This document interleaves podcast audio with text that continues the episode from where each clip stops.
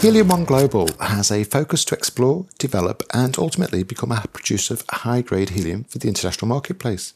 Now, this week the company announced the launch of a proposed placing and direct subscription. Joining me today to discuss the news is Helium One Global Chief Executive Officer David Minchin. David, good morning to you. Good morning. David, could you just explain for us what this fundraise means for the company? So the uh, placing is a fantastic news for the company insofar as it leaves us fully funded now for the exploration drilling in uh, Q1 of next year.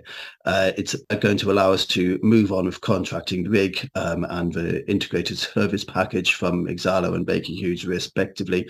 Uh, we can commence with the civils work uh, and the logistics of bringing the rig into site um, the next few few months uh, is going to be a momentous time for the company and for its investors, as uh, we're able to bring all this uh, all this equipment and all this hard hard work for the last twelve months back on onto the ground, and um, uh, complete the discovery drilling, which uh, we've been been working towards all this time. Brilliant. Okay, now we've heard that raising cash is pretty tough at the moment.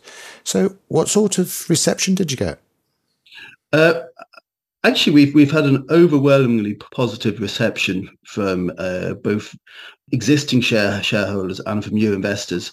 Um, I think you know the, the, the market is hard, but pe- people appreciate quality, uh, what what we have with Helium One, it, you know, we've got the large scale and the high grades to be a strategic su- supplier of helium, uh, and helium is in critically short supply at the, at the moment. With um, you know the, the, Russian invasion of Ukraine removing 2.1 billion cubic feet of future supply, existing byproduct production is is unable to adjust for new demand, and a new primary source is required you know, we're seeing uh, the, the, the macros on our our favour from a commodity point of view, and I think people are seeing that uh, with our substantially de-risked Rukwa Basin, it's a case of the right commodity uh, with the right people, the right equipment in the right place at the right time, uh, and it just adds up to uh, to a, uh, an excellent investment case for for people to uh, be interested in our stock.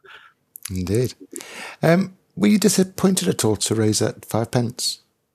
Um, yeah, yeah, I think that's fair to say. Um, you know, the, the unfortunately the market dictates the price. If I was in charge of pricing, we'd be at one pound already. Um, but the market the market dictates the, the price. We we had been trading up as high as eight and a half p, uh, but we were six point three p on the day that we closed. Uh, the the you know new investors, especially the larger and institutional investors, they do require a discount to the listing price.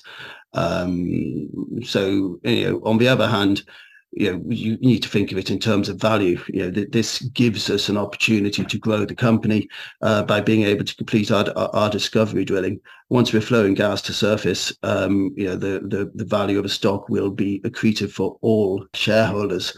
Um, so you know, it's it's uh, it's it's it's an overall positive event that we have this capital now, and we're able to crack on in Q1 of 23. And um, yeah, let's go hit gas at Tai. Wonderful. Okay. Talking to me today was David Minchin, the CEO at Helium One. David, thanks for joining Directors Talk today. Thank you very much.